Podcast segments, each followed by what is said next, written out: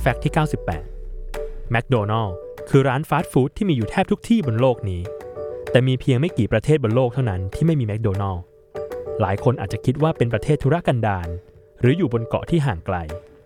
แต่ใครจะไปคิดว่าประเทศที่ไม่มีแมคโดนัลด์คือไอซ์แลนด์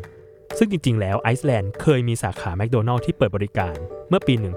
1993 แต่สุดท้ายก็ปิดตัวลงเมื่อปี 2009 เนื่องจากผลกำไรที่ลดลงจากการล่มสลายของค่าเงินโครนาซึ่งเป็นผลกระทบจากวิกฤตเศรษฐกิจโลก